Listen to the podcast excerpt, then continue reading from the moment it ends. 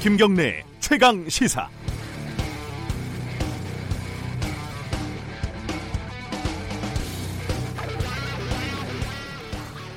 최태원 SK 회장은 감옥에 갔다가 2015년에 사면이 된 뒤에 이른바 사회적 가치의 전도사로 변신을 했습니다. 돈만큼 사회적인 책임도 중요하다. 한국 기업인들에게서는 좀처럼 듣기 힘든 소신을 자주 밝혔고 언론들도 틈나는 대로 크게 보도를 했습니다.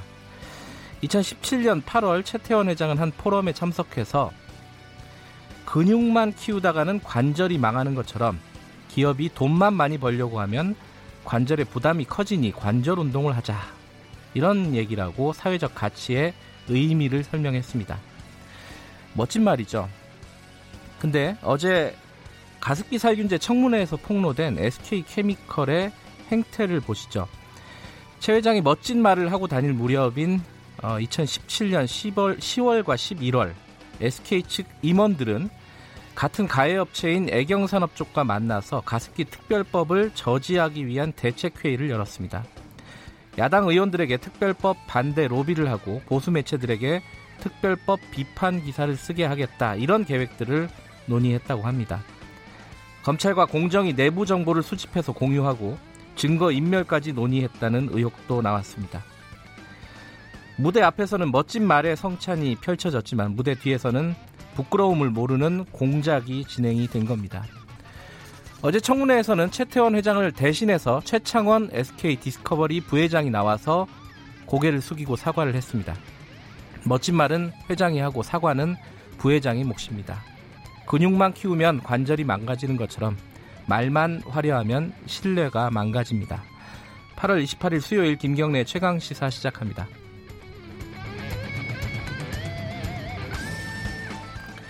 네, 김경래 최강 시사는 유튜브 라이브로도 함께 하실 수 있습니다. 샵 9730으로 문자 보내 주시면 공유하겠습니다. 짧은 문자 50원, 긴 문자는 100원 들어갑니다. 스마트폰 애플리케이션 콩으로 참여하시면 무료로 이용하실 수 있습니다. 자, 오늘 주요 뉴스 브리핑부터 시작하겠습니다. 고발뉴스 민동기 기자 나와 있습니다. 안녕하세요. 안녕하십니까.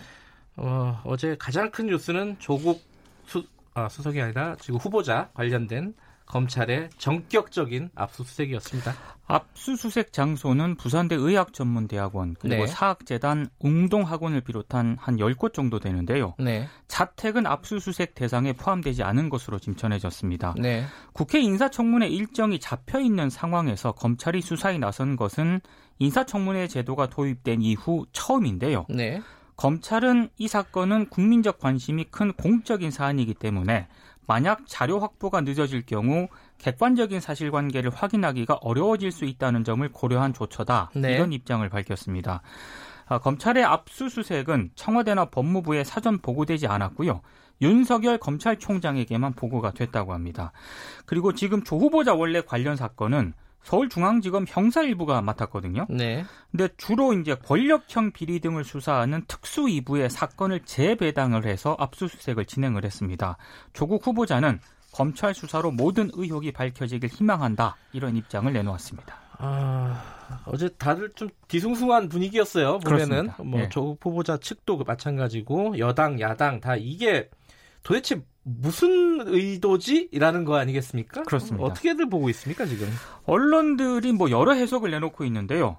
먼저 그 정권 실세에 대한 수사가 미온적이라고 비칠 상황을 우려해서 검찰이 일찌감치 수사에 착수한 것이다. 이런 분석이 하나 있습니다. 네. 그러니까 청문회 전에 압수수색을 통해서 정치적 고려를 하지 않겠다는 윤석열 검찰총장의 의지가 반영이 됐다는 그런 분석인데요.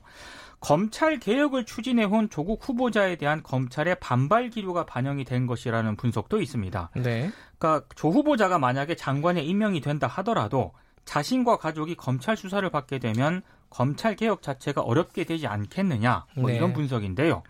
특히 이제 청문회 합의 하루 만에 강제 수사에 돌입을 했고 미리 영장을 발부받아서 동시다발 압수수색을 진행한 점 등을 고려했을 때 검찰의 준비된 수사다 이런 분석도 나오고 있습니다. 네. 그리고 소수이긴 하지만 조 후보자에게 의혹 해소의 기회를 준 것이다라는 분석도 있습니다. 그럼 자유한국당이 특검 수사까지 지금 요구하고 있는 상황이라면 어차피 수사를 피할 수가 없다. 그래서 조국 후보자 쪽과 검찰이 함께 시동을 걸었다는 그런 분석입니다. 이거는 이제 수가 너무 복잡해가지고 그렇습니다. 예. 일각에서는 국회 인사청문회라는 정치 일정 직전에 검찰이 공개 수사에 나선 것 자체가 정치 개입을 한 것이다라는 비판도 있습니다. 제 기억에는 이런 이런 일은 없었던 것 같아요. 청문회 그렇습니다. 직전에 청문회 후보자, 그러니까 인사청문회 후보자에 관련된 압수수색을 했다. 이랬던 적은 없었던 것 같아요. 그 처음이라고 이, 예, 이후에 어, 인사청문회 이후에 뭐 지명이 아마 임명이 되든 안 되든 그렇죠. 어, 검찰이 수사를 진행하는 경우는 많이 봤지만은 어쨌든 뭐 윤석열 총장이 있는 검찰이 수사 원칙에 따라서 한 것인지 뭐 검찰 개혁에 대한 저항인지 뭐 여러 가지 경우의 수가 있겠죠. 네. 어, 2부에서 가장 뒤숭숭한 곳 중에 하나겠죠. 더불어민주당 어, 법사위원 백혜련 의원 연결해서 도대체 어떻게 해석을 하고 있는지 좀 들어보겠습니다. 네. 다음 소식 전해주시죠. 국정원이 최근까지 정보원에게 돈을 주고 시민단체 관계자를 비롯한 특정 네. 대학 출신 인사 수십 명의 동향을 파악해온 것으로 드러났습니다.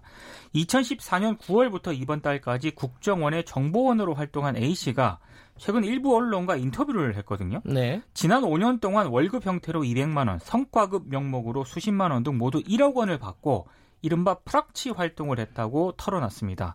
서울의 한 대학교 단과대 학생회장 출신이라고 하는데요. 2006년에 학생 운동을 중단하고 입대를 했습니다. 근데 당시 그 군대 기무부대장 등이 예. 학생 운동 전력을 좀 캐물었다고 합니다. 그러니까 불안해서 이 사실을 이제 신고를 했다고 하는데요. 이후 10, 2013년까지 국정원의 내사를 받았습니다. 네. 근데 문제는 그 이후부터인데요. 2014년에 당시 국정원 수사관들이 아, 그 이 A씨 대학 같은 대학 출신 몇몇 인사들의 이름을 대면서 네. 동향 파악하는 일을 좀 도와주면 경제적으로 도움이 될 것이다 이렇게 얘기를 했고요. 당시 생활고를 겪었던 이 A씨가 국정원 제안을 받아들여서 옛 운동권 지인들을 만나서 대화를 녹음을 하고 네. 이걸 국정원에 전달을 했다고 하는데요. 이런 활동은 문재인 정부가 들어선 뒤에도 계속됐다고 합니다. 네. 국정원은 이 A씨 주장에 대해서 적법한 국가보안법 위반 내사 사건이다 이렇게 해명을 했는데 참여연대를 비롯한 시민단체들은 어, 민간 사찰로 의심할 수밖에 없다면서 검찰 수사를 요구를 하고 있습니다. 국정원에서는 뭐 대공작전이라고 하겠지만은 이 내용으로 보면은 민간인 사찰에 가까운 것 같아요. 굉장히 구체적입니다. 지금. 예. 예. 어, 문재인 정부 들어서도 들어선 이후에도 국정원이 민간인 사찰을 했다라는 의심이 나올 수밖에 없는데 이거는 수사를 해야 될 사안인 것 같아요. 그렇습니다. 어, 윤석열 총장이 또 나서야 되나요? 자, 어, 일본 소식 좀 알아보죠. 일본 정부가 예정대로 오늘부터 화이트리스트 개정안을 시행을 하는데요. 어, 한국이 이제 화이트리스트에서 이제 정식으로 제외가 됩니다. 네. 일본 수출업체가 한국에 상품을 수출할 때 원칙적으로 군사 전용 우려가 있을 경우에는 개별 허가를 받아야 합니다. 다만 추가적으로 일본 정부가 수출 규제 조처를 내놓을지는 미지수입니다. 기존의 불화수소 등 세 개 품목 외에 네. 개별 허가를 받아야 하는 품목을 확대하는 등의 이 규제 조처를 내놓는 데는 좀 신중할 것이다라는 전망도 나오고 있는데요. 네. 이낙연 국무총리가 일본이 한국 수출 규제 조처를 철회를 하면 네. 지소미아 종료 결정을 재검토할 수 있다 이렇게 얘기를 했는데 스가 요시히데 관방장관은 수출 규제와 지소미아는 차원이 다른 문제다. 이렇게 부정적인 반응을 보였습니다.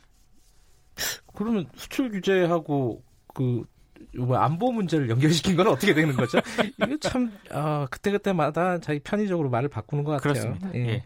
관련된 소식 하나 더 들어보죠. 한국 전략물자관리원이 미국 에너지부 국가 핵안보국가 업무협약을 맺었거든요. 네. 전략물자관리원은 전략물자 기술 판정 등을 하는 산업통상자원부 산하 공공기관인데요. 협약에 따라 양쪽은 뭐 주요 정보를 서로에게 제공을 하고요. 전문성 향상을 위한 세미나를 함께 개최하거나 네. 전문 네. 인력을 교류하는 등의 협력을 하게 됩니다. 네. 지금 일본은 한국의 전략물자 수출 관리가 미흡하다면서 화이트리스트에서 배제하는 그런 통제를 강화를 했는데 정작 한국과 미국은 협력 관계를 강화하는 그런 양상입니다. 마지막 소식 하나만 더 들어보죠. 그 아까 제가 오프닝에서 얘기했던 건데 가습기 청문회 소식이죠. 어제 이제 청문회를 개최를 했는데요. 예. SK케미칼과 애경산업이 가습기 살균제 문제 대응 협의체를 만들어서 운영해 온 사실이 드러났습니다. 네. 말 맞추기를 위한 협의체가 아니냐라고 지적을 하니까 두 회사는 일반적인 업무였다. 모르는 일이다. 이렇게 의혹을 부인을 했고요. 네. 아, 두 회사의 회의록도 공개가 됐거든요. 2017년 10월과 11월 작성된 회의록에는 두 기업이 가습기 살균제 피해자들을 규제하기 위한 법안을 막기 위해 공동 대응을 벌인 정황도 담겨 있습니다. 네. SK 측은 원래 그 입법안이 기업과 관계된 것이 있을 때는 의견 정리하고 표명하는 게 일반적인 업무의 일환이라고 해명을 네. 했는데 선뜻 뭐 동의가 되지 않는 그런 해명입니다. 청문회는 오늘까지 계속 진행이 됩니다. 어, SK 애경은 사과는 했지만은 보상은 어떻게 하겠다는 건 밝히지 않았습니다. 아직까지. 예. 자 뉴스 브리핑 여기까지 듣겠습니다. 고맙습니다. 고맙습니다. 고발 뉴스 민동기 기자였습니다. 김경래 최강 시사 듣고 계신 지금 시각은 7시 35분입니다.